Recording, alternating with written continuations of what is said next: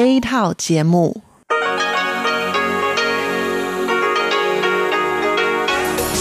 Đây là Đài Phát thanh Quốc tế Đài Loan RTI.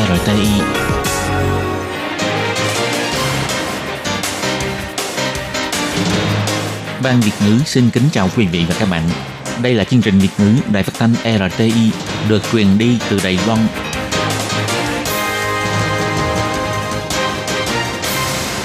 Khiết Nhi xin chào các bạn. Các bạn thân mến, các bạn đang đón nghe chương trình của Ban Việt ngữ Đài Tiếng Nói RTI. Hôm nay là Chủ nhật, ngày 22 tháng 3 năm 2020, tức nhằm ngày 22 tháng 2 năm Canh Tý âm lịch. Chương trình của ngày hôm nay bao gồm các phần nội dung chính như sau. Mở đầu là phần tin quan trọng trong tuần. Tiếp đó là chuyên mục tủ kính sinh hoạt, góc giáo dục và dịp cầu giao lưu. Trước hết xin mời quý vị và các bạn đón nghe bản tóm tắt của các mẫu tin quan trọng trong tuần vừa rồi. Dịch bệnh COVID-19 đã lây lan đến các nước Mỹ Latin và Caribe. Bộ Ngoại giao nhắc nhở công dân chú ý. Ông Hầu Hữu Nghi nói, trước cuối tháng 6, giáo viên và học sinh cấp 3 trở xuống ở thành phố Tân Bắc đều không được ra nước ngoài. Thị trưởng Hầu Hữu Nghi nói, mời chính quyền Cơ Long, Đào Viên, Nghi Lan liên kết phòng dịch. Long Sơn tự cấm đốt nhang, Phật tử ủng hộ. Tiến hành xử phạt đối với người cố tình tới các quốc gia có mất cảnh báo phòng dịch cấp độ 3. Ông Trần Thời Trung cho biết, tình thế bắt buộc phải làm như vậy. Chuyên gia về lĩnh vực y tế công cộng nói, các nhà hàng nên giảm số lượng chỗ ngồi, các khu bán đồ ăn tập trung nên dừng việc cho khách hàng ăn thử. Sau đây xin mời các bạn cùng đón nghe phần nội dung chi tiết của các tin quan trọng trong tuần vừa rồi.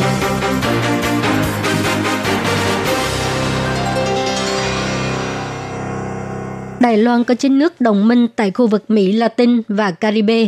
Theo tài liệu sáng ngày 19 tháng 3 của chính phủ Đài Loan, Guatemala, Honduras, Paraguay đã xác nhận trường hợp mắc COVID-19. Bali, Haiti, Nicaragua, Nevis, Saint Lucia, Saint Vincent chưa xuất hiện trường hợp nhiễm COVID-19, nhưng đều đã nâng cấp biện pháp kiểm soát biên giới. Bộ Giao thông nhắc nhở công dân Đài Loan nếu có dự định đến các nước đó thì phải chú ý đề phòng. Các nước khác trong khu vực này như là Argentina, Bolivia, Brazil, Chile, Colombia, Cuba, Dominica, Mexico, Panama, Peru, Uruguay, v.v. đều đã xuất hiện ca nhiễm COVID-19. Các nước cũng đều áp dụng biện pháp kiểm soát với mức độ khác nhau. Bộ Ngoại giao kiến nghị công dân Đài Loan nếu có dự định đến các nước đó phải chú ý, lúc nhập cảnh phải phối hợp cơ chế chống dịch.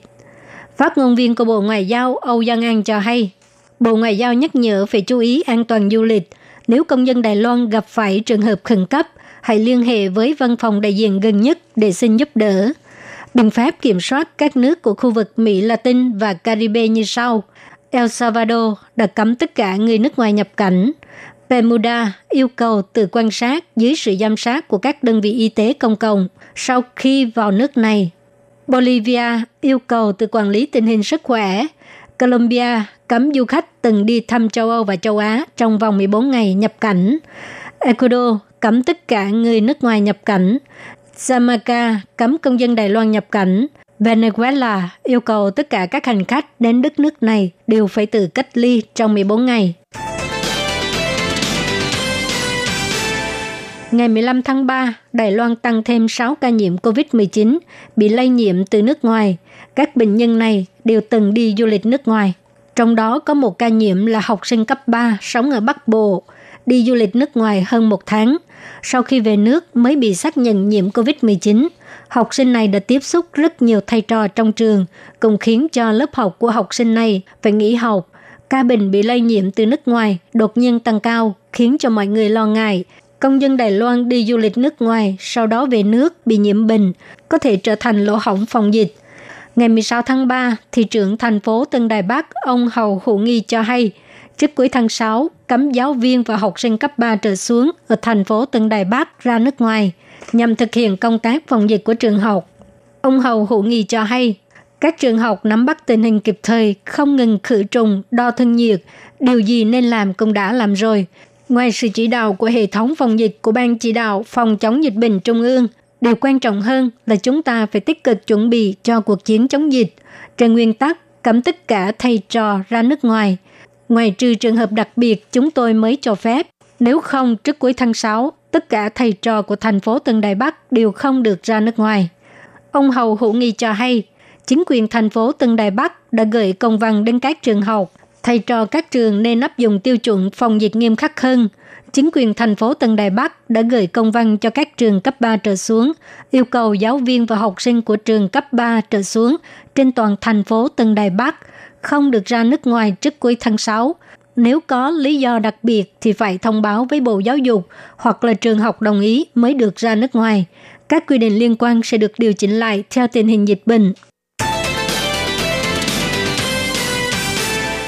Sáng ngày 17 tháng 3, trong hội nghị phòng dịch COVID-19 của thành phố Tân Bắc, thị trưởng Hầu Hữu Nghi cho hay, hiện dịch COVID-19 đã trở thành đại dịch trên toàn cầu. Ông cho biết sẽ lập danh mục kiểm kê các nguồn cung ứng y tế trước ngày 26 tháng 3 và cùng thảo luận hợp tác phòng dịch với thị trưởng Kha Văn Triết, thị trưởng thành phố Đài Bắc, để cùng nhau hỗ trợ nguồn y tế thiếu hụt của nhau. Sau khi kế hoạch phòng dịch của thành phố Tân Bắc và thành phố Đài Bắc có được nền tảng sơ bộ, thì ông sẽ mời thành phố Cơ Long, Nghi Lan và Đào Viên gia nhập hệ thống phòng chống dịch bệnh này để gìn giữ khu vực phía Bắc của Đài Loan không bị dịch bệnh đánh bại. Thị trưởng Hầu Hữu Nghi cho biết, Đài Loan đã vượt qua được đợt công kích đầu tiên của dịch bệnh đến từ Trung Quốc, Hồng Kông và Macau. Hiện nay đến đợt thứ hai là những người nhiễm bệnh từ nước ngoài vào, nhất định phải ngăn chặn ngay từ bên ngoài. Thị trưởng kêu gọi dân chúng không nên đi ra nước ngoài trong lúc này nếu không cần thiết. Người dân nên tuân theo lệnh phòng dịch của Trung tâm Chỉ đạo Phòng chống dịch bệnh Trung ương, trên dưới một lòng, đồng tâm chống dịch. Từ ngày 13 tháng 3, khi bước vào Long Sơn tự, ta không còn nhìn thấy cảnh nhang khói nghi ngút nữa, vì nhà chùa ngừng cung cấp nhang cho mọi người cúng bái, và du khách khi đến chùa cũng không được mang nhang vào đốt. Nhà chùa yêu cầu mọi người dùng tâm lễ Phật. Người dân cho hay, chúng ta lễ Phật thành tâm là chính, cho nên ta chắp tay lễ Phật là được. Ta muốn cầu gì, nói cho Phật biết thì cũng vậy thôi. Long Sơn tự được xây dựng đến nay đã 281 năm. Mọi người đến viếng chùa rất đông nên hương khói thịnh vượng. Cũng vì vậy khiến cho nồng độ bụi PM2.5 trong không khí quá cao, gây ô nhiễm môi trường xung quanh chùa và gây hại cho sức khỏe của Phật tử. Để bảo vệ sức khỏe của mọi người, nhà chùa quyết định không đốt nhang nữa. Ông Quỳnh Thư, Chủ tịch Hội đồng Quản trị Long Sơn tự nói, lúc mọi người đến chùa đốt nhang nhiều thì nồng độ PM2.5 cao gấp 88 lần chùa Hành Thiên Cung khi chùa này không còn đốt nhang. Chùa có hương khói hinh thịnh, không phải là ta đốt nhiều nhang mà là ta có bao nhiêu tín đồ. Long Sơn tự là một trong những ngôi chùa lớn tại thành phố Đài Bắc cấm đốt nhang sau chùa Hành Thiên Cung. Tuy nhiên, lư hương vẫn còn đó và mỗi ngày nhà chùa sẽ đốt cây nhang cầu phúc thay cho mọi người. Ngôi chùa trong năm này cũng bắt đầu dùng tâm hương để thay thế hương nhang nhằm bảo vệ môi trường. Nhà chùa nói, làm việc tốt, giữ tâm thiện thì tâm thân mới thật sự bình an. Dịch viêm phổi COVID-19 đã trở thành đại dịch toàn cầu. Để ngăn ngừa đợt xâm nhập lần thứ hai của virus vào Đài Loan, ngoài việc nâng cấp độ cảnh báo dịch bệnh đối với nhiều quốc gia, tại trong nước, Trung tâm Chỉ đạo Phòng chống dịch bệnh Trung ương cũng thông qua quy định pháp chế để tăng cường công tác quản lý nhập cảnh đối với những người Đài Loan cố tình đi du lịch tới những nước có rủi ro cao về dịch bệnh.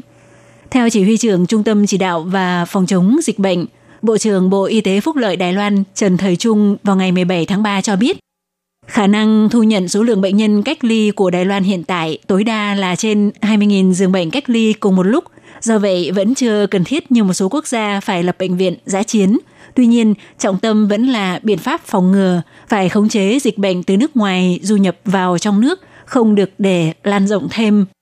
Vì vậy, tiếp theo một số nước tại châu Âu và châu Á được nâng mức khuyến cáo về dịch bệnh lên cấp độ 3 là cấp độ cao nhất, thì ngoài ra đối với những người vẫn cố tình đến các quốc gia có mức cảnh báo dịch bệnh cấp độ 3, sẽ áp dụng biện pháp sau khi quay về nước không được lĩnh khoản trợ cấp trong thời gian kiểm dịch tại nhà, đồng thời sẽ trưng thu các khoản chi phí thiết yếu. Nếu xác định bị nhiễm dịch bệnh sau khi ở nước ngoài về, sẽ công bố danh tính.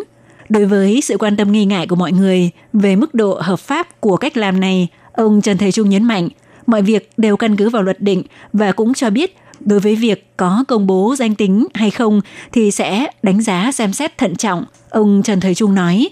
Không cấp trợ cấp phòng dịch là căn cứ theo Điều 3 của Luật phòng chống bệnh truyền nhiễm, trưng thu chi phí là căn cứ theo Điều 58. Đối với việc công bố danh tính do vi phạm quy định là áp dụng Điều 8 của Điều lệ đặc biệt về phòng chống và cứu trợ tài chính đối với bệnh viêm phổi truyền nhiễm đặc biệt nghiêm trọng. Nếu phù hợp với điều kiện, công bố danh tính người cố tình vi phạm thì thuộc quy định của Điều 7 cũng của Điều lệ trên. Về phần áp dụng Điều 7 của Điều lệ đặc biệt, việc công bố danh tính chúng tôi sẽ đặc biệt thận trọng, sẽ cân nhắc đến sự cần thiết đối với công tác phòng chống dịch bệnh.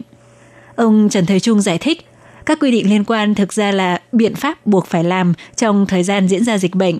Ông lấy việc trong một ngày tăng thêm 10 ca nhiễm bệnh làm ví dụ, chỉ ra rằng hiện tại cơ quan phòng dịch vẫn còn có khả năng kiểm soát điều tra tình hình dịch bệnh, nhưng nếu chẳng may một lần tăng thêm những 100 ca thì hoàn toàn vượt ngoài khả năng. Do vậy, hy vọng thông qua chính sách để tránh những trường hợp đã biết vẫn cố tình vi phạm trở thành lỗ hổng trong phòng dịch, ông Trần Thời Trung nói.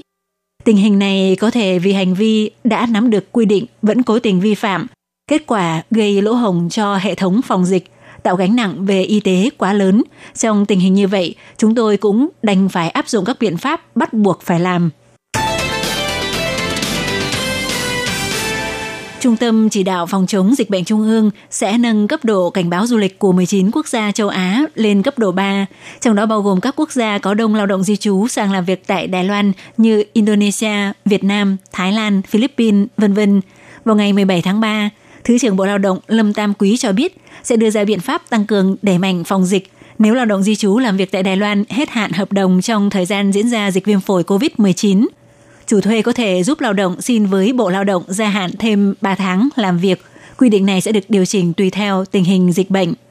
Theo quy định mới này, tất cả những lao động di trú lên máy bay sau 16 giờ ngày 17 tháng 3 từ các quốc gia có mức độ cảnh báo cấp độ 3 như Indonesia, Philippines, Việt Nam, Thái Lan khi nhập cảnh vào Đài Loan sẽ phải kiểm dịch tại nhà 14 ngày theo quy định và không được ra khỏi nhà để đi làm. Ngoài ra, bắt đầu từ ngày 17 tháng 3, Bộ Lao động cũng đã đưa ra biện pháp phòng dịch, khuyến khích lao động di trú hết hạn hợp đồng sẽ tiếp tục ở lại Đài Loan làm việc, tuyển dụng trong nước, tạm thời không quay về nước sở tại. Ngoài ra, Bộ Lao động cũng sẽ trích từ Quỹ Ổn định Việc làm để bồi thường thiệt hại cho người lao động nếu phải hủy vé máy bay về nước do ảnh hưởng của dịch bệnh. Trường hợp nếu người lao động vẫn kiên quyết về nước thì sẽ không được phép quay trở lại Đài Loan trong thời gian diễn ra dịch bệnh. Các bạn thân mến, vừa rồi là phần điểm lại các tin quan trọng trong tuần vừa qua với các tin như sau. Dịch bệnh COVID-19 đã lây lan đến các nước Mỹ Latin và Caribe. Bộ Ngoại giao nhắc nhở công dân chú ý.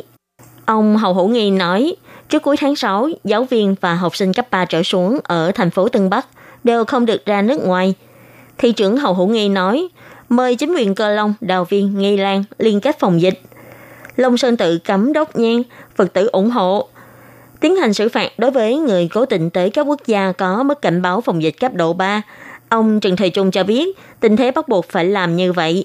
Chuyên gia về lĩnh vực y tế công cộng nói, các nhà hàng nên giảm số lượng chỗ ngồi, các khu bán đồ ăn tập trung nên dừng việc cho khách hàng ăn thử. Các bạn thân mến, một tin quan trọng của ngày hôm nay cũng xin tạm khép lại tại đây. Cảm ơn sự chú ý lắng nghe của quý vị và các bạn. Xin thân ái chào tạm biệt các bạn và hẹn gặp lại.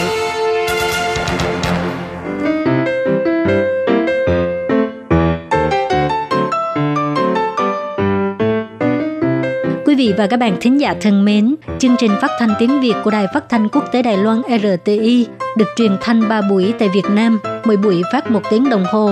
Buổi phát chính vào lúc 6 giờ đến 7 giờ tối hàng ngày giờ Việt Nam qua tần số SW 9425 kHz với sóng dài 31 m. Buổi phát lại lần thứ nhất vào hôm sau 9 giờ tới 10 giờ tối qua tần số SW 9625 kHz với sóng dài 31 m. Buổi phát lại lần 2 vào sáng hôm sau lúc 6 giờ tới 7 giờ qua tần số SW 9745 kHz với sóng dài 25 m. Ngoài ra, tại Đài Loan, ở khu vực Giang Nghĩa, Vân Lâm và Đài Nam, có thể đón nghe chương trình của Ban Việt ngữ qua tần số AM 1422 kHz vào lúc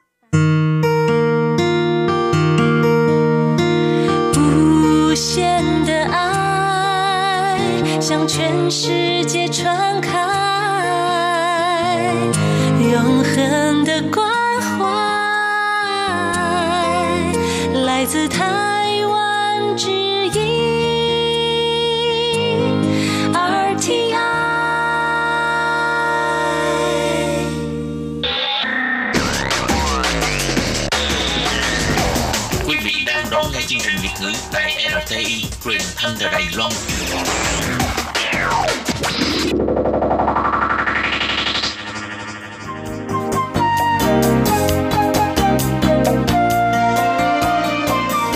Chào mừng quý vị và các bạn đến với chuyên mục Tủ Kính Sinh Hoạt, gồm những thông tin liên quan đến đời sống thường ngày. Xin mời đón nghe. Các bạn thân mến, Hải Ly xin chào các bạn. Hoan nghênh các bạn đến với chuyên mục Tủ Kính Sinh Hoạt do Hải Ly biên tập và thực hiện. Thưa các bạn, trong chuyên mục hôm nay, Hải Ly xin giới thiệu với các bạn hai thưởng thức trong phòng chống vi khuẩn virus, bao gồm điện thoại di động là nơi làm ổ cho virus vi khuẩn, e rằng sẽ trở thành lỗ hổng trong phòng dịch thì cần phải làm sạch điện thoại di động như thế nào. Và thông tin thứ hai là một số điều cần chú ý trong việc chống virus đường ruột. Vậy sau đây, Hải Ly xin mời các bạn cùng theo dõi thông tin chi tiết của hai nội dung giới thiệu trong chuyên mục hôm nay nhé.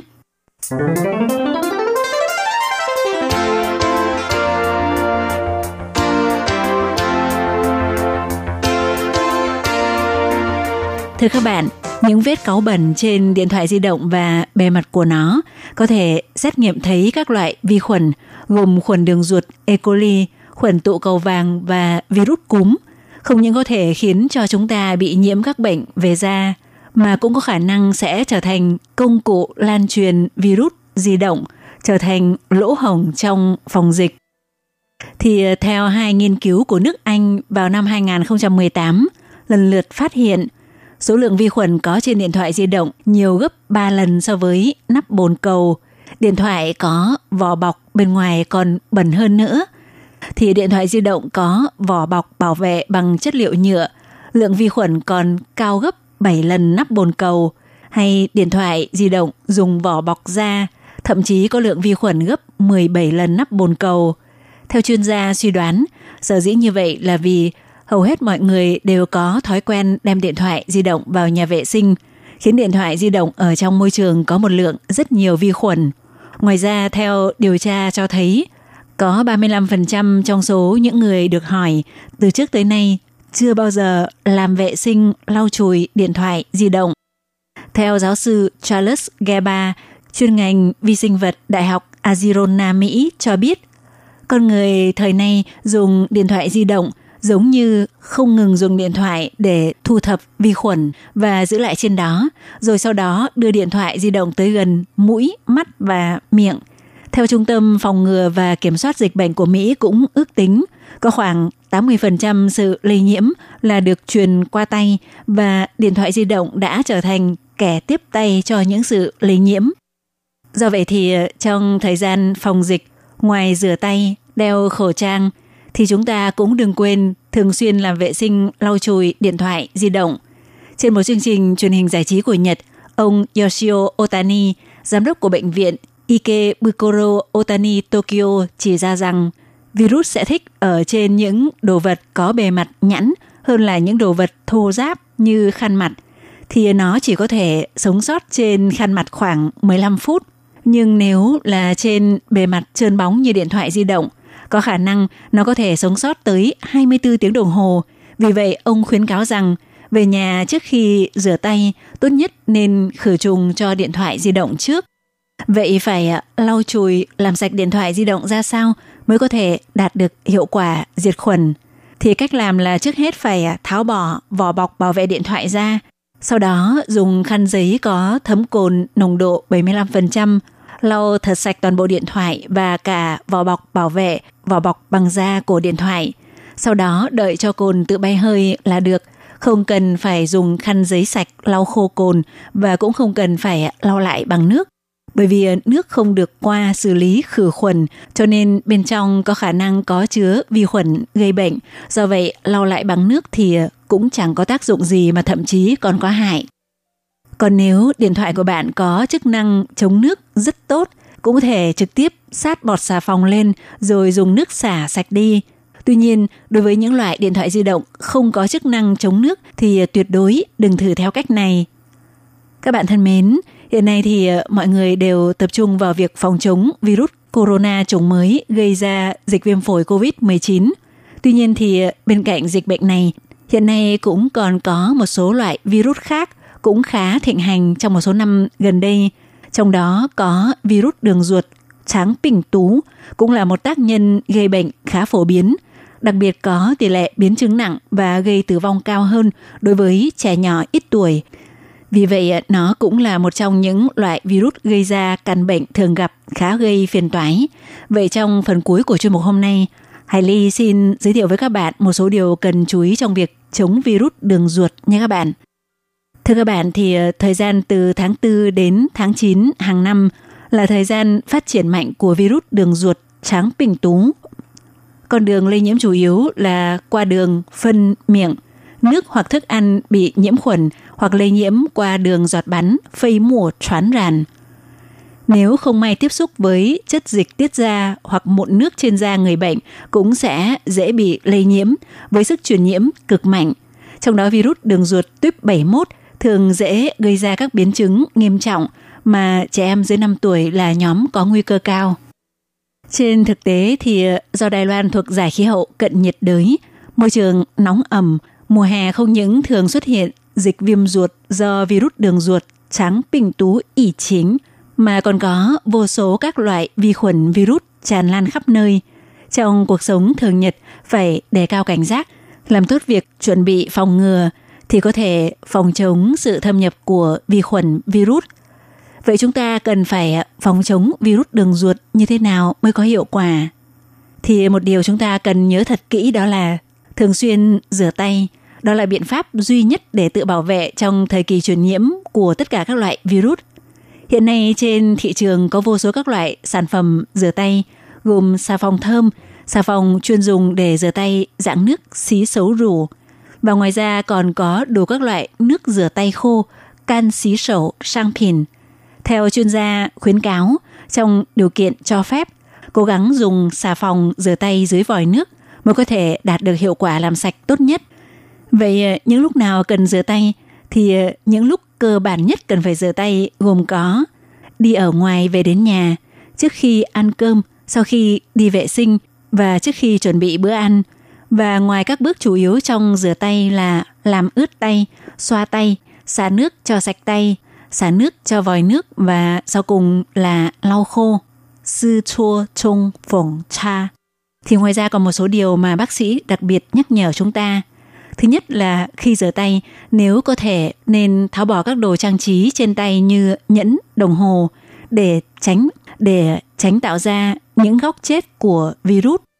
Thứ hai là các kẽ móng tay sẽ dễ bị đọng những vết cáu bẩn, nhất là trẻ em khi nô đùa thường sờ vào chỗ này, đụng vào chỗ kia, sau đó chỉ rửa qua loa thì thực ra các kẽ ngón tay vẫn còn dính đầy đất bẩn. Do vậy cha mẹ phải chú ý nhắc nhở và hỗ trợ trẻ em rửa tay cho thật sạch.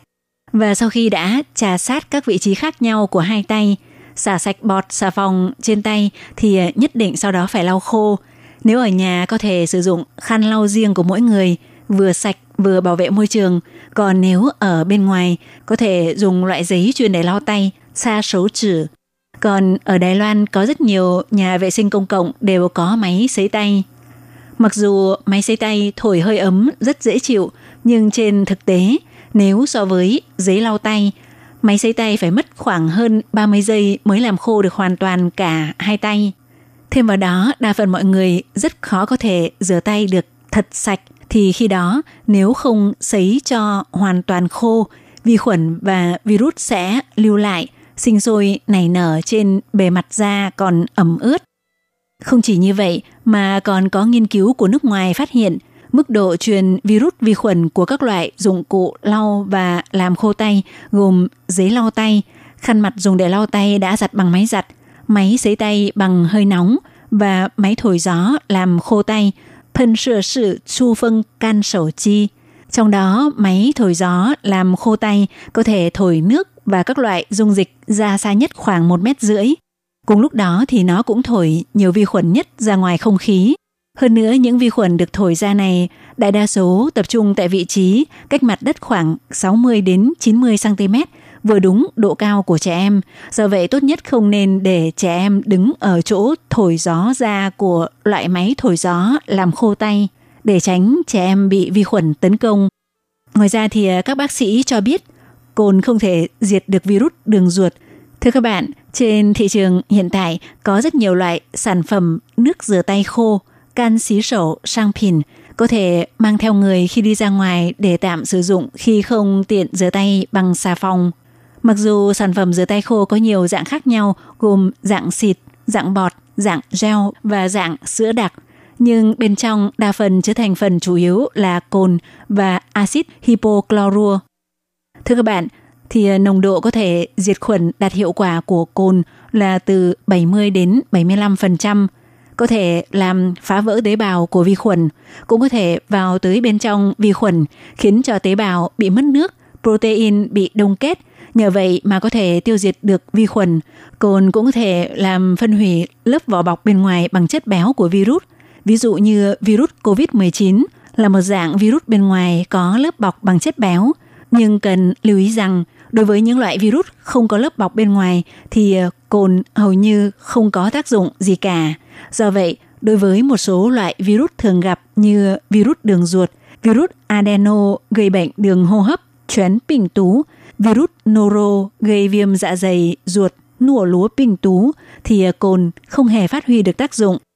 Đối với sản phẩm rửa tay khô có chứa thành phần axit hypochlorua, xử lủy xoan sủy, thì nguyên lý làm sạch của nó là làm thay đổi kết cấu của protein, khiến vi khuẩn và virus mất đi hoạt tính. Thì mặc dù loại sản phẩm rửa tay khô này có thể tiêu diệt được đa phần vi khuẩn và virus, nhưng nó lại không bảo quản được lâu. Khi bị ánh sáng mặt trời chiếu vào, nó sẽ dễ hình thành phản ứng oxy hóa khử, làm mất đi tác dụng diệt khuẩn. Và mặc dù sản phẩm rửa tay khô có vẻ tiện lợi nhưng dễ gây kích ứng đối với da, chỉ nên dùng khi nhỡ mà không nên thay thế cho việc rửa tay bằng xà phòng và nước sạch hàng ngày. Và ngoài ra thì phòng chống virus đường ruột cũng giống như phòng chống nhiều loại virus khác thì đều phải áp dụng một phương pháp bảo vệ cơ bản nhất, đó là đeo khẩu trang và phải đeo khẩu trang đúng cách. Các bạn thân mến, chuyên mục Tủ Kính Sinh Hoạt hôm nay do Hải Ly biên tập và thực hiện cũng xin được khép lại tại đây. Cảm ơn các bạn đã quan tâm theo dõi. Bye bye! Để đảm bảo quyền và ích lợi cho lao động nước ngoài làm việc tại Đài Loan, Bộ Lao động Đài Loan đã thiết lập một đường dây nóng 1955 bảo vệ và tư vấn miễn phí cho lao động nước ngoài trong 24 tiếng đồng hồ. Đường dây này cung cấp phục vụ quan tâm cho lao động nước ngoài xin tư vấn, khiếu nại, chủ thuê hoặc lao động nước ngoài nếu có nhu cầu tư vấn đều có thể thông qua đường dây nóng 1955 để xin hỗ trợ. Ngoài ra, để tuyên truyền về đường dây nóng 1955, Sở Phát triển Nhân lực Lao động thuộc Bộ Lao động có in tờ gấp bằng song ngữ là tiếng Trung và 4 thứ tiếng nước ngoài. Thì 4 thứ tiếng đó bao gồm tiếng Trung và tiếng Anh, tiếng Trung và tiếng Indonesia, tiếng Trung và tiếng Thái, tiếng Trung và tiếng Việt Nam. Lao động nước ngoài, chủ thuê và người dân có thể xin tờ gấp để tìm hiểu. Các bạn lao động nước ngoài xin tư vấn khiếu nại khi có nhu cầu, hãy sử dụng đường dây nóng 1955 để xin hỗ trợ. Sở Phát triển Nhân lực Lao động quan tâm bạn. Sở Phát triển Nhân lực Lao động trực thuộc Bộ Lao động thành lập trung tâm tuyển mộ lao động trực tiếp nhằm hỗ trợ chủ thuê làm thủ tục thuê lao động nước ngoài. Đồng thời còn có các hạng mục phục vụ gồm có tư vấn bằng tiếng nước ngoài, nhận và chuyển hồ sơ liên quan việc thuê lao động nước ngoài đến các đơn vị thẩm định. Lao động nước ngoài có thể tiếp tục gia hạn ở lại làm việc tại Đài Loan sau khi mãn hợp đồng lao động. Trung tâm tuyển mộ lao động trực tiếp hỗ trợ chủ thuê làm thủ tục tuyển dụng lao động. Ngoài ra, trung tâm còn nhận nghiệp vụ chuyển đổi chủ thuê, v.v. Miễn phí phục vụ, tiết kiệm thời gian, thủ tục đơn giản. Xin vui lòng liên hệ trung tâm tuyển mộ lao động trực tiếp là người bạn đồng hành của bạn. Đường dây phục vụ tư vấn 02-6613-0811.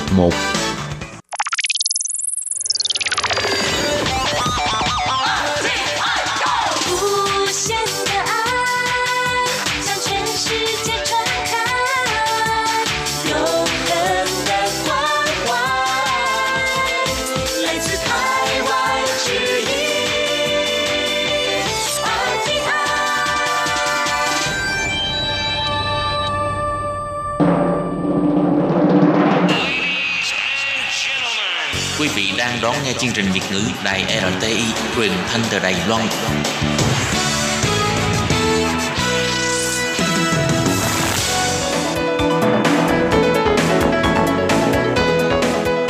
Chào mừng các bạn đến với chuyên mục Góc Giáo dục do Khiết Nhi và Lệ Phương cùng thực hiện.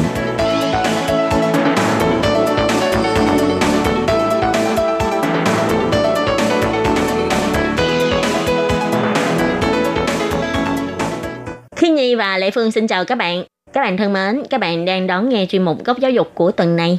Tuần trước thì Khiết Nhi đã có một buổi trò chuyện với hai bạn du học sinh Việt Nam tên là Linh và Ly.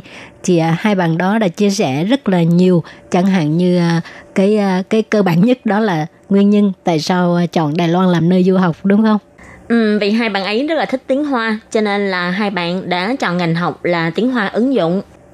Thì Lệ Phương thấy bây giờ du học sinh Việt Nam qua Đài Loan theo học rất là nhiều, tại vì các bạn đa phần là thích cái hệ thống giáo dục của Đài Loan mà. Mà khi nhìn thấy có vẻ là dạo gần đây mọi người càng ngày càng ưa chuộng tiếng Hoa, vì thế số lượng người học tiếng Hoa cũng càng lúc càng nhiều. Và Đài Loan cũng là một trong những lựa chọn tốt để đến học tiếng Hoa mà. Cũng có những bạn là nghĩ là qua học ngoại ngữ trước rồi sau đó lại tiếp tục học lên, chẳng hạn như cao học nè, vân vân. Thì hôm nay trong chung mục Góc Giáo dục, Khiết Nhi sẽ tiếp tục trò chuyện với hai bạn Linh và Ly nhé. Và sau đây xin mời các bạn cùng đón nghe chuyên mục Góc Giáo dục của tuần này.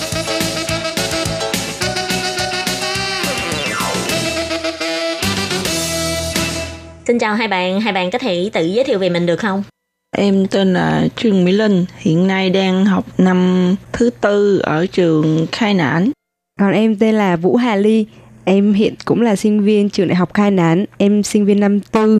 Tụi em đang học khoa ứng dụng hoa ngữ. Hiện giờ thì em đang học phụ sĩ bằng khoa tiếng Anh. Phụ sĩ có nghĩa là một cái chuyên ngành phụ nha các bạn. Nếu như mà các bạn có học thêm một phụ sĩ, đó là một cái chuyên ngành phụ, thì đến lúc ra trường các bạn sẽ được một cái chứng nhận là các bạn ngoài cái chuyên ngành chính ra, các bạn còn có thêm một chuyên ngành phụ khác. Còn xoan trụ siêu có nghĩa là các bạn sẽ đồng thời học hai chuyên ngành. Khi ra trường thì các bạn sẽ có chứng nhận tốt nghiệp của hai chuyên ngành. Mà vì sao Linh lại quyết định là sẽ chọn học thêm một cái chuyên ngành phụ chứ không phải là học hai chuyên ngành? Do em qua cũng học năm 2 rồi, nếu mà học xoan trù siêu thì là phải học thêm như là khoảng 44 tín chỉ của khoa khác. Thì em sợ em học không nổi. Tại vì nếu học xoan trù siêu thì có nghĩa là môn thứ hai mình chọn thì tất cả những cái môn mà bắt buộc mình phải học hết 44 chỉ. Còn nếu mà học phù si thì chỉ học khoảng 20 chỉ thôi. Thì quy định là 20 chỉ, nhưng mà muốn mà học hơn nữa cũng được, là tùy theo cái sở thích của mình thôi, cho nên em chọn phù si. Điều kiện thấp nhất là phải 20 chỉ. Đúng, điều kiện thấp nhất 20 chỉ. Ly là đang học thạc còn sĩ. Em thì là học hệ U nền y quan, là cũng chuyển từ bên đại học mà lên thạc sĩ. Dạ, nhưng mà học hệ 5 năm là có vừa bằng đại học vừa bằng thạc sĩ. Tức là mình học thêm thế thì lúc mình đóng học phí thì cái mức học phí nó có cao hơn hay không, hay là vẫn giống nhau ạ? Em học phụ sĩ thì học phí vẫn như đó. Mỗi học kỳ là cứ 25 tín chỉ là thôi rồi. Khi mà đủ số tín chỉ thì được tốt nghiệp thôi, không có đóng thêm tiền. Còn em thì học thạc sĩ thì hình như là tiền học là khoảng 5 vạn thì cũng là bằng với đại học. Nói chung là cũng không thay đổi nhiều. Tại lúc đầu mình thấy các bạn có nói là nếu như mà học thêm nhiều tín chỉ thì cái học phí cũng không có thay đổi. Dạ, thì mình chỉ thắc mắc là nếu như thế thì mình học thêm một cái bằng luôn thì cái học phí nó có thay đổi không? Không thay đổi. Nếu như mà mình muốn học thêm một cái xoan chủ siêu hay là học thêm phụ si, tức là học thêm một cái chuyên ngành khác nữa, hay là học chuyển thẳng lên thạc sĩ, thì mình phải đăng ký từ năm nào? Ngay từ năm 1, năm 2 là mình phải đăng ký, hay là mình có thể đăng ký từ cái lúc mà mình xin xét tuyển vào trường? Theo em được biết thì là tốt nhất là nên là năm 2.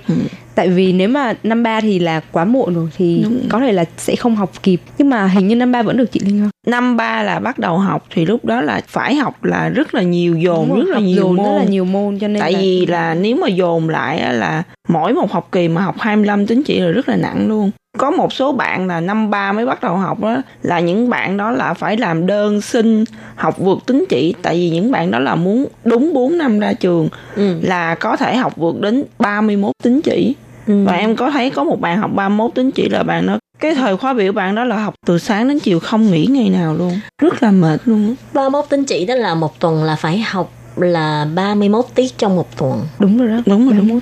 31 tiết trong một tuần. Nếu như một tuần đi học 5 ngày thì trung bình một ngày là phải có 6 tiết trở lên. Dạ, đúng rồi. Mệt lắm rồi. Bản thân hai em khi đi học, một người là phụ sĩ, tức là học thêm một cái chuyên ngành phụ, với lại một bạn là học thẳng lên thạc sĩ. Hai bạn thấy là nếu như học một cái chương trình kết hợp như vậy so với là những người mà chỉ học một bằng đại học là về chuyên ngành tiếng Trung, hai em có thấy là có khó khăn hơn nhiều, hay là bài vở có những cái điểm nào mà thấy áp lực hơn, hay là sắp xếp thời gian học thì như thế nào ạ?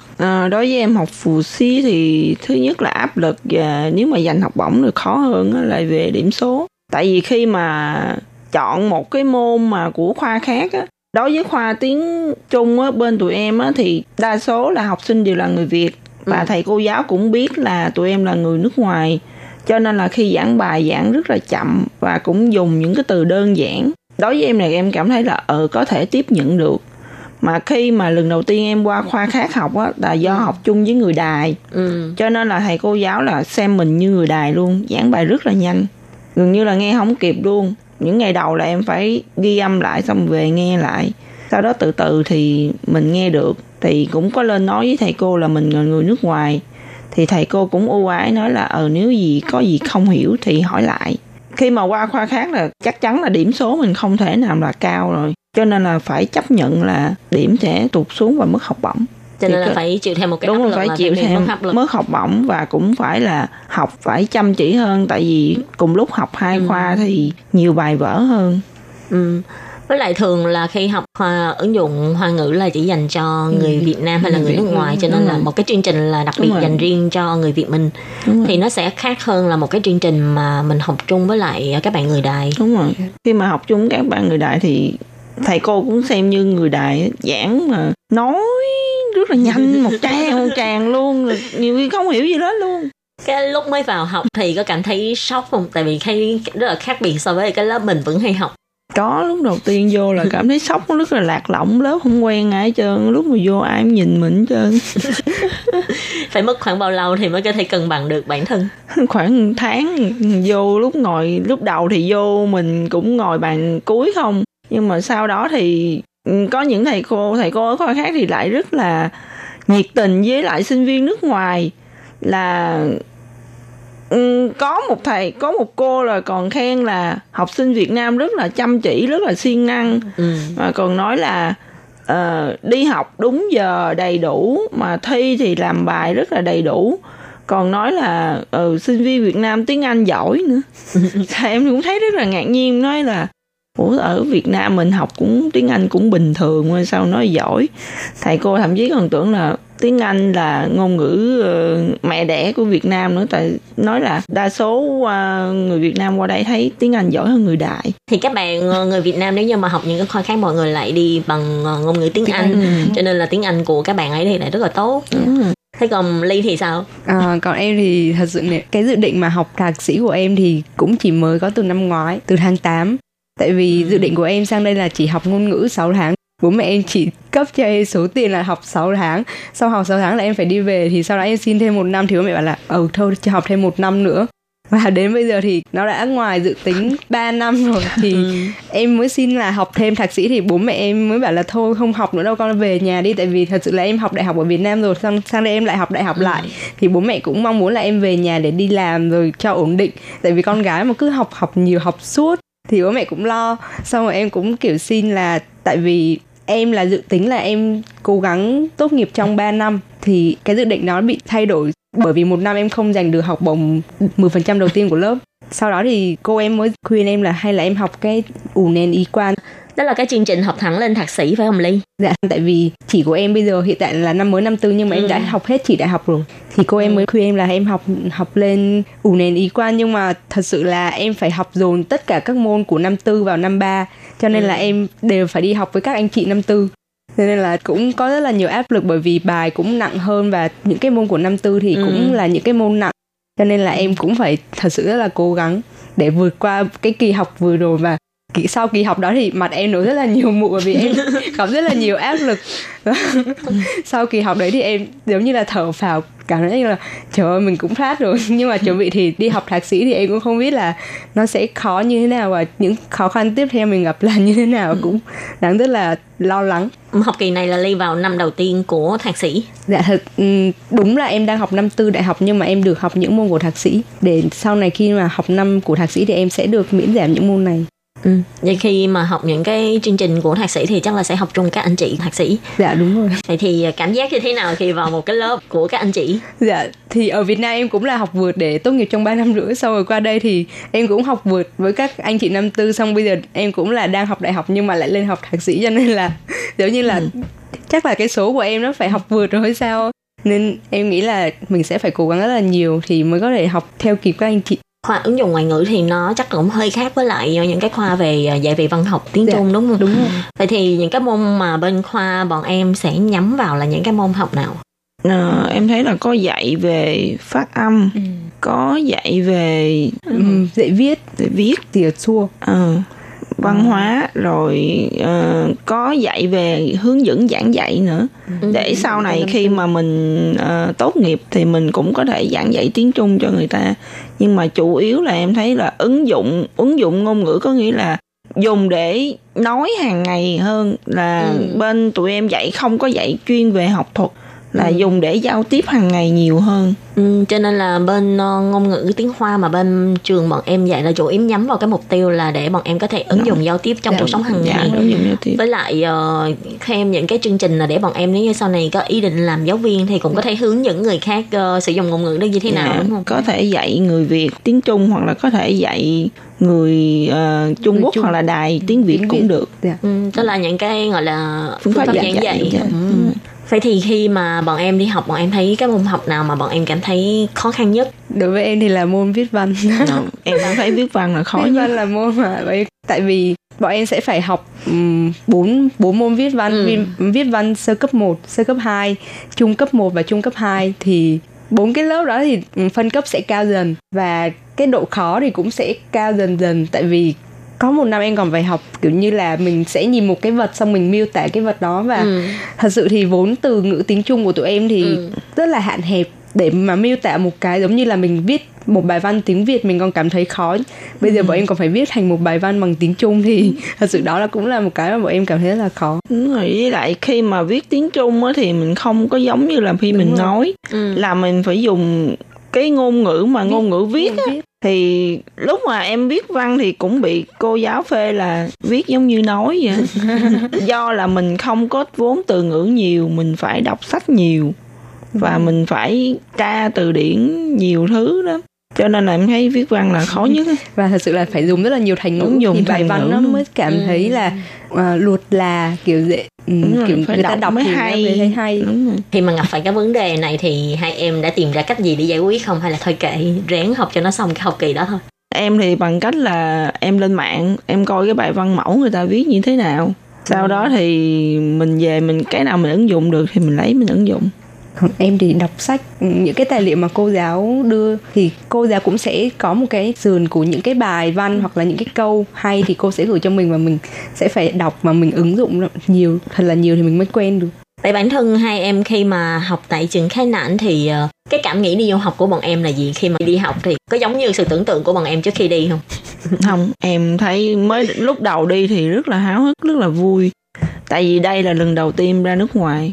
Cũng đây là lần đầu tiên mà sống xa gia đình. Chứ đây chưa bao giờ mà dọn ra ngoài ở một mình nữa. Thì lúc đi rất là vui. Nhưng mà đi qua đây mấy tháng nhớ nhà. Xong rồi cảm thấy khổ quá. Qua đây làm những công việc mà ở Việt Nam chưa bao giờ làm luôn. Làm những công việc như là... Các bạn thân mến, vừa rồi là những lời tâm sự, những lời chia sẻ của hai bạn Linh và Ly. Thì hai bạn còn có rất nhiều điều để chia sẻ, nhưng mà đáng tiếc thời lượng của chương trình là có hạn, cho nên xin tạm chấm dứt ngang đây. Tuần sau các bạn nhớ tiếp tục đón nghe nha. Bye bye. Bye bye.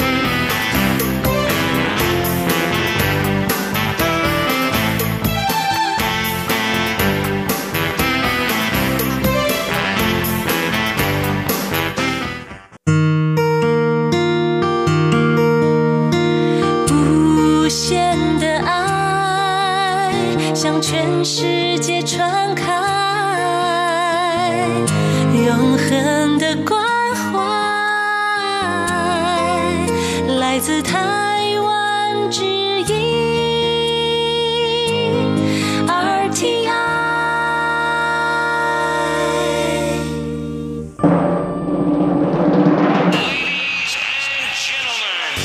đang đón nghe chương trình Việt ngữ Đài RTI truyền thanh từ Đài Loan.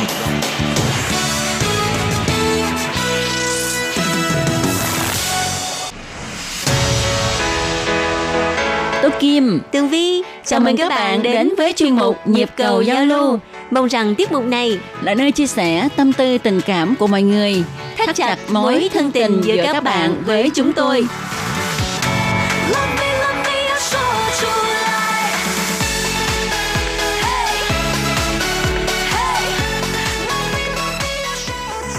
Hello, Tố Kim và Tường Vi xin chào các bạn. Hoan nghênh các bạn đã đến với chương mục Nhịp cầu giao lưu ngày hôm nay của chúng tôi. Thưa các bạn, thời gian vừa qua thì do tình hình dịch bệnh COVID-19 làm cho mọi người luôn luôn sống trong một cái gọi là không gian rất là căng thẳng. Đúng vậy. Không biết các bạn như thế nào chứ ngày nào Tố Kim và các anh chị em trong ban Việt ngữ cũng đưa tin về cái tình hình dịch COVID-19 hết đó. Đúng rồi, đưa tới nỗi mà nhìn thấy rất sợ luôn á. Không biết Tường Vi sao chứ nhiều khi mình vừa lo sợ ở đây mà vừa lo sợ cho các bạn thính giả ở Việt Nam cũng như là trên khắp thế giới. Không biết là hiện nay á, tình hình dịch Covid ở Việt Nam như thế nào. Theo báo đài mà bên Đài Loan mình xem những cái thông tin trên mạng thì thấy là tình hình ở Việt Nam khá là ổn định, không có tới nỗi là bị mất kiểm soát ha. Tuy nhiên ha thì cũng được biết là các em học sinh được nghỉ tới giữa tháng 3 thì mình nghĩ đây cũng là một biện pháp phòng chống dịch lây lan khá là tốt và cũng khiến cho nhiều phụ huynh an tâm. Tuy rằng con cháu ở nhà giữ thì cực lắm đó, nhưng mà chẳng hơn là cho con trẻ đến trường rồi trong lòng cứ hồi hộp lo sợ. Đúng rồi, ở bên Đài Loan cũng vậy, nhưng mà cái thời điểm mà nhập học của Đài Loan thì sớm hơn. Hồi tháng 2 là đã bắt đầu nhập học rồi. Có một số phụ huynh đó, người ta chia sẻ là bình thường người ta rất là mong muốn con người ta đi học cho nhanh đi. Nhưng mà bây giờ tới lúc mà nhập học rồi thì lại đang là cái dịch bệnh như vậy, họ mới sợ, họ mới thôi ở nhà cũng được. Không biết là Tố Kim như thế nào? Tố Kim đi làm, cái khoảng cách giữa đài phát thanh và nhà của Tố Kim cũng hơi xa đó. Thì trong cái lúc mà Tố Kim đi phương tiện công cộng thì có lo sợ hay không? Thật ra thì nói không lo thì không đúng ha, cũng có lo. Tuy nhiên á, ở đây thì Tố Kim thấy là cái người ta cái ý thức để mà phòng dịch cũng khá là tốt. Khi mà đi ra đường ha, ở những cái nơi mà thoáng mát á, ít người á, thì mình có thể cởi bỏ khẩu trang ra để mà hít thở không khí trong lành. Rồi khi mà đi bộ đến cái vùng như là gần chợ thế nào đó ha, nhiều người, đông người thì người ta sẽ đeo khẩu trang. Tố Kim cũng vậy ha, đeo khẩu trang suốt. Khi mà đến ga xe lửa đó thì bắt đầu mình đeo khẩu trang suốt luôn. Và trên xe thì ai cũng đeo khẩu trang hết và hầu như là bây giờ không ai trò chuyện với ai hết. Đeo khẩu trang suốt. Còn bạn bè đi chung ha thì đôi khi người ta cũng trò chuyện nhưng mà cũng đeo khẩu trang để mà trò chuyện. Thành ra mình cảm thấy là khá là yên tâm. Và mình cũng có đem theo cái nước rửa tay khô đó, đem theo để trong túi ha. Mình lên xe thì mình cố gắng không có giờ tùm lum hết. Đúng rồi. Nếu mà không có chỗ ngồi thì dĩ nhiên là mình phải nắm một cái chỗ nào đó để mà không bị té khi mà xe thắng lại ha. Thì mình cố gắng là mình nắm một chỗ đó thôi, không có chạy tùm lum nữa. Và khi mà xuống xe thì mình sẽ lấy cái ancon hay là cái nước rửa tay khô đó, mình sẽ rửa tay. Luôn cả cái tấm thẻ Izika mà quẹt để mà mình trả tiền vé này kia thì mình cũng không có úp thẳng lên trên cái chỗ cảm ứng mà mình chỉ để hỏng để phía trên hơi gần tới đó là nó đã cảm ứng rồi, nó sẽ trừ tiền rồi, cho nên cái thẻ đó nó sẽ không có bị dính vào những cái nơi đó, những cái nơi mà công cộng. Đúng rồi. Chẳng những vậy mà khi mà vào tới đài ha thì mình sẽ được đo nhiệt độ mà. Lúc đó mình cũng không mở khẩu trang ra. Đo nhiệt độ xong rồi dán cái miếng một cái sticker. Dán một cái sticker lên trên cái áo của mình, chứng tỏ là mình không có bị sốt rồi ha. Rồi mình mới lấy ancon rửa tay xong thì mình mới cởi bỏ khẩu trang. Và khi mà rửa tay vậy xong ha, mình cũng xịt thêm cái Oncon nó vào trong cái tấm thẻ Isca của mình. Đúng để rồi. Mà mình sát trùng nó luôn. Như Tường Vi á, thì cũng may là do nhà gần với đài, cho nên trong cái khoảng thời gian mà dịch bệnh nó hơi diễn biến hơi phức tạp á, thì Tường Vi không có dám đi xe công cộng, có khi là đi bộ. Còn nếu mà trong trường hợp mà đi xe bus và đi làm á, thì đó cũng đeo khẩu trang, lên trên xe cố gắng là không có nắm tay cầm đó. Có lúc buồn cười lắm, không có nắm chỗ nào hết, xong rồi đứng dạng chân ra để cho nó cân bằng, hiểu không? Rồi nó không có té. Nhưng mà thôi, Tường Vi nghĩ rằng cái cách của Tường Vi là hơi bị lệch lạc chút xíu. Ngoài ra ha, rồi sao? Rồi nhớ là đừng có, nếu mà bạn đi ra đường hay cái tay của mình bẩn khi mà mình chưa có tẩy trùng hay là chưa khử trùng, thì đừng có mà rờ vô mắt, vô mũi, vô miệng, vô lỗ tai. Nói chung là đừng có rờ vô mặt mình. Đúng vậy, đúng vậy. Nếu mà muốn rờ thì các bạn lấy cái nước rửa tay khô, rửa xong rồi hãy, khi mà ngứa quá chịu không nổi thì hãy rờ. Ngoài ra ha, có một cái nữa là khi mà Tố Kim về nhà ha, thì cái áo khoác mình sẽ cởi liền ở trước cửa, nên mình sẽ lộn ngược lại ở phía trong ra. Bây giờ mình thiết kế ở nhà, thiết kế một cái giỏ có nhiều ngăn để mà đựng cái áo khoác đó ha, không có đem vào trong phòng gì hết.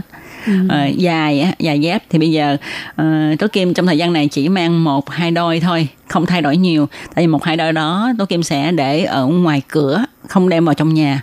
Và cái đó thì lâu lâu mình sẽ lấy nước tẩy đó lau chùi nó, nước tẩy mà pha loãng để mà lau chùi dài, nhất là cái gót dài. Đúng rồi.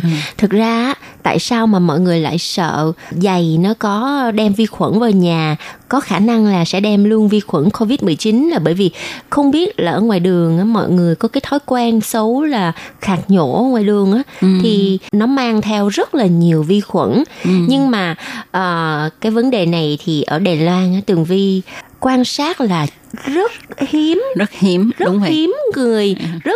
người ở ngoài đường mà khạc nhổ. Đúng vậy.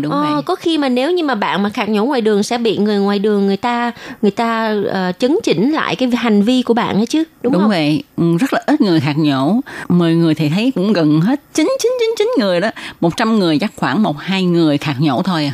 Đúng rồi. Thành ra cái điều này thì cũng là hiếm, nhưng mà trong thời gian phòng dịch này thì mình làm tốt cái công tác phòng chống dịch bệnh là trên hết ha. Có nhiều người còn kỹ nữa là người ta sẽ lấy cái tấm dặm chân đó, người ta sẽ đổ cái nước mà có pha thuốc tẩy, đúng rồi, để ở ngoài cái cửa của mình khi mình ra vào dặm chân đó, để cho nó sát trùng. Thuốc tẩy thì mình pha loãng với nước á, với tỷ lệ 1/100. 1/100. Sau đó thì mình phun vô cái tấm thảm chân. Nói chung là mình cứ làm nhiều một chút đi, dù là dư đó nhưng mà vậy thì mình yên tâm, mình đâu có biết được vi khuẩn nó ở đâu, nó dính vào người mình, đúng không? Cứ làm tốt, làm nhiều đi, còn hơn là làm ít.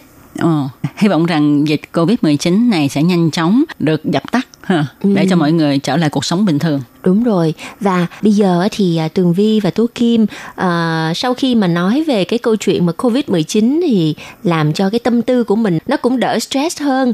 Nhưng mà các bạn biết không, dù cho có căng thẳng tới mấy mà nhìn thấy lá thư của các bạn là cái gì cũng tiêu tan hết trơn, cứ như là mình sẽ vui. Dù cho căng thẳng tới mấy mà nhận được thư của các bạn thì Tố Kim và Tường Vi và mọi người trong đài đều thấy phấn chấn hẳn lên. Mà khi mà tâm trạng phấn chấn, tinh thần vui vẻ thì sức đề kháng nó sẽ tăng, thì sẽ ít bị nhiễm bệnh. Đúng rồi. Bây giờ ha, Tường Vi và Tố Kim sẽ chia sẻ với các bạn một lá thư của một thính giả rất là dễ thương. Thính giả này á, tên là Châu Quảng Hớn, và chú Châu Quảng Hớn đã gửi một lá thư viết tay cho ban Việt ngữ, nhưng mà lá thư viết tay này lại được chụp hình, sau đó thì gửi qua email. Thì cái câu chuyện này nó rất là thú vị. Tố Kim có thể chia sẻ mọi người tại sao lại là một bức thư viết tay mà lại cái thư mà mình nhận được lại là một lá thư phiên bản chụp hình vậy? Tại vì chú Châu Quảng Hấn cho hay là trước giờ thì viết thư tay rồi gửi qua bưu điện, nhưng mà hay lạc mất lắm. Ừ.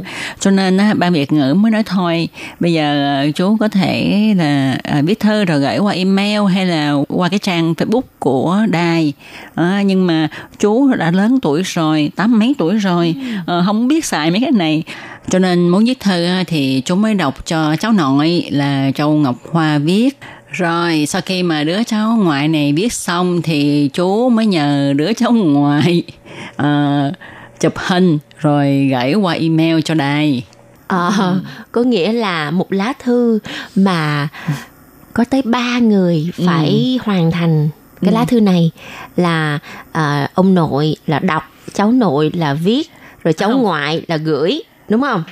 Đúng rồi đó. Trời đất ơi, nguyên một gia đình luôn. Bởi vậy, các bạn thấy không? Đừng biết Tố Kim tại sao mà nói tinh thần phấn chấn, bởi vì nhận được một cái lá thư mà cái quá trình để hoàn thành lá thư này nó rất là có ý nghĩa. Rất là kỳ công ha. Và người phải rất là có lòng mới có thể thực hiện chứ hả? Đúng chứ rồi. Tại vì nhờ tùm lum hết trơn à. Đúng rồi, rồi mấy đứa cháu mình thấy cũng rất là vui, tại vì mấy đứa cháu cũng rất là kính mến ông nội, ông ngoại, cho nên ông nội, ông ngoại kêu làm là phải làm. Tường Vi nghĩ rằng chắc là 2 cháu này cũng rất là vui khi mà làm giùm ông nội đó. Thì nhân đây Tố Kim và Tường Vi cũng rất là cảm ơn 2 cháu Châu Ngọc Hoa và cháu Dương Châu Tuấn, cháu ngoại của chú Châu Quảng Hớn. Và bây giờ Tường Vi xin đọc nội dung của lá thư này nha. Châu Thành, ngày 3 tháng 3 năm 2020. Cô Lệ Phương thân mến, hôm nay cháu ngoại là Dương Châu Tuấn đã liên lạc thông tin với cô. Tôi rất vui mừng. Cuối tháng 2, tôi có gửi thư qua đường bưu điện, hy vọng cô sẽ sớm nhận được. Hôm nay, xin báo cáo là hàng ngày tôi vẫn nghe đài RTI vào lúc 6 giờ đến 7 giờ chiều trên sóng 31m, nghe rõ và tốt. Có lúc sóng giảm yếu chút ít, rất ít. Tín hiệu của đài cũng rõ, sóng 31m lúc 9 giờ tối nghe cũng rõ. Nhưng cho đến hôm nay, tôi vẫn chưa thu nghe được sóng 25m vào 6 đến 7 giờ sáng hôm sau. Cô Lệ Phương ơi, dịch bệnh COVID-19 sắp lan nhiễm cả thế giới. Nó là một loại vi khuẩn rất mạnh. Chúng ta nên giữ lấy bản thân, tránh nhiễm bệnh này. Tôi hy vọng và chúc toàn thể phát thanh viên của quý đài được an toàn mạnh khỏe. Thơ này tôi mượn cháu nội gái là Châu Ngọc Hoa, học sinh lớp 6 viết. Tôi Châu Quảng Hớn. Chữ của bé rất là đẹp ha. Mới học lớp 6 thôi mà đẹp vậy ha. Sau khi mà nghe Tường Vi đọc xong lá thư này ha, cảm thấy rất là xúc động ha. Tại vì chú Châu Quảng Hớn đón nghe từng buổi phát của tụi mình đó. Và chẳng những vậy ha, chú cũng rất quan tâm về cái dịch bệnh COVID-19 và kêu bằng là nhắn nhủ ban Việt ngữ phải giữ gìn sức khỏe ha. Vậy thì chú Châu Quảng Hớn ơi, chú cũng giữ gìn sức khỏe nha. Chúc cho chú và các cháu ở trong gia đình ai cũng mạnh khỏe và phòng chống dịch bệnh COVID-19 thật là tốt nha. Và trước khi mà trả lời lá thư này ha, thì chúng tôi cũng lại nhận được một cái thông tin mà chú vừa gửi đến. Thì Lệ Phương có nhắn nhủ nói là khi nãy chú có nhắc đến tần số 25m phát vào lúc 6 giờ đến 7 giờ sáng chưa nghe được, thì chú đã cho biết là đã nghe được rồi mà nghe cũng khá rõ ràng. Vậy là sau khi lá thư này gửi tới đài thì vài ngày sau chú đã bắt được sóng 25m. Xin chúc mừng chú và cũng rất là vui bởi vì chương trình của tụi mình đã đến tai nghe của các quý thính giả. Và chú Châu Quảng Hớn viết những cái lá thư có ý nghĩa như thế này đến với ban Việt ngữ thì chúng con rất là vui và sẽ giữ kỹ những lá thư này. Một lần nữa rất là cảm ơn 2 cháu nội và cháu ngoại của chú đã giúp cho chú gửi thư cho chúng tôi. Và Tố Kim và Tường Vi một lần nữa xin chúc cho chú và cả gia đình luôn luôn vui vẻ, hạnh phúc và nhiều sức khỏe nha. Rất mong là sẽ nhận được thư của chú nữa. Và cũng rất mong là nếu mà có những cái câu chuyện vui gì chú cũng có thể chia sẻ với Tố Kim, Tường Vi để tụi cháu có thể chia sẻ với các bạn thính giả gần xa của đài RTI. Vâng, và chuyên mục Nhịp cầu giao lưu ngày hôm nay xin được tạm dừng tại đây. Rất cảm ơn sự theo dõi đón nghe của quý vị và chúc cho các bạn một ngày thật vui. Hẹn gặp lại các bạn trong chuyên mục tuần sau cũng vào giờ này nha. Bye bye.